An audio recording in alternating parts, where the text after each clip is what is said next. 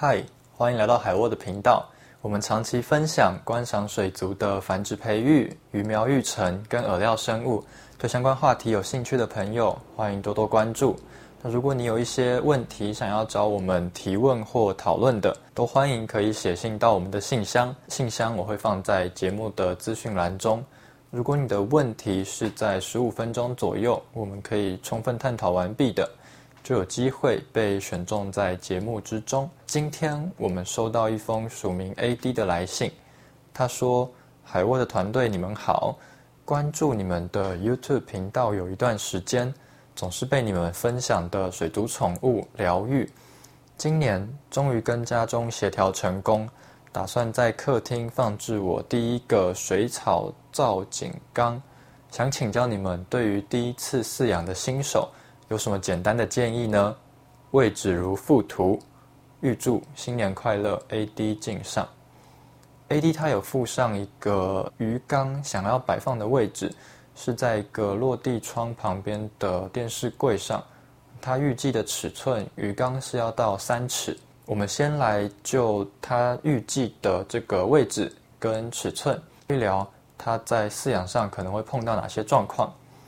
第一个是落地窗，它放在窗户旁边，会有阳光的直射，对于藻类的滋生啊，或者是温度的变动，就会需要考虑。第二个是它的电源插座是在矮柜的上方，数量也足够，所以我想电源的安全啊跟数量。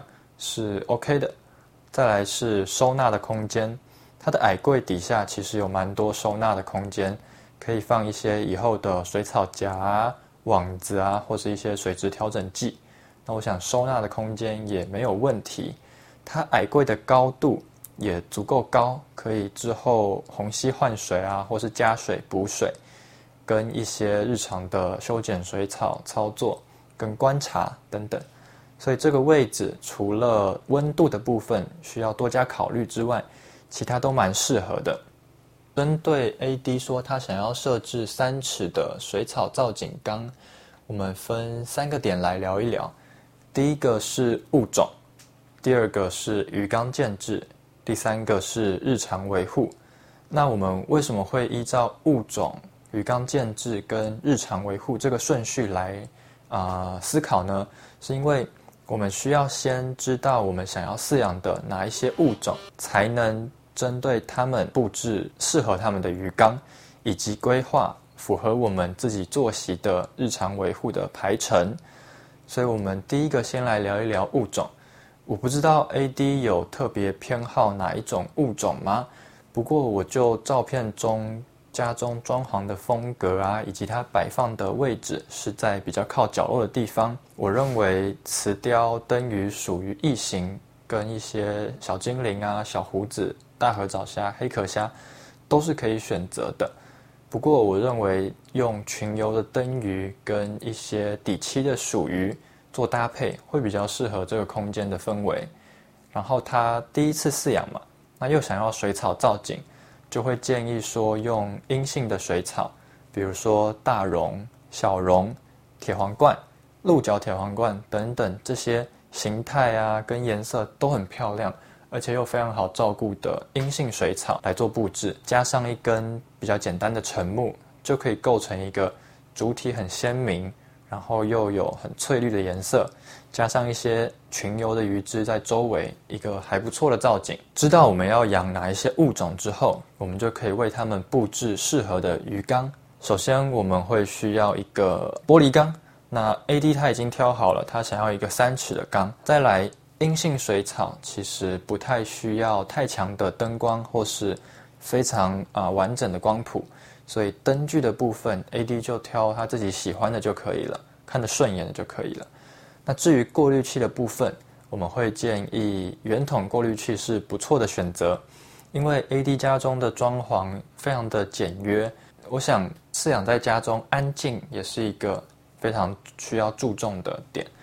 所以圆筒过滤器现在设计都非常好维护，那甚至有很多段数可以调，挑选适合的过滤器。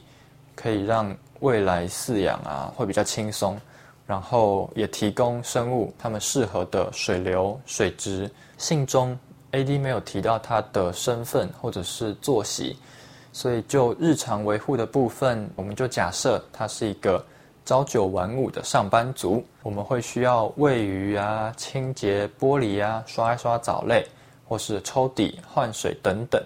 那 AD 可以针对他出门的时间，或者是上下班的时间来规划，他要什么时候喂鱼，然后每周换水几分之几，那甚至什么时候要抽底，什么时候要啊、清洁它玻璃上面的藻类等等，从饲养的初期就先开始规划跟建立他操作的习惯，会对于日后的维护啊比较得心应手。然后也知道该怎么处理，所以我认为初期的规划是蛮重要的。那今天针对三尺造景缸，我们聊了物种、鱼缸建制跟日常维护。今天的节目就到这边，谢谢你的收听。那如果你喜欢我们的节目，欢迎分享给有养鱼的朋友，尤其欢迎大家在下面留言给我们一些鼓励，我们一起提供水生生物妥善跟合适的照顾。那谢谢大家的收听，我们下次见。拜拜。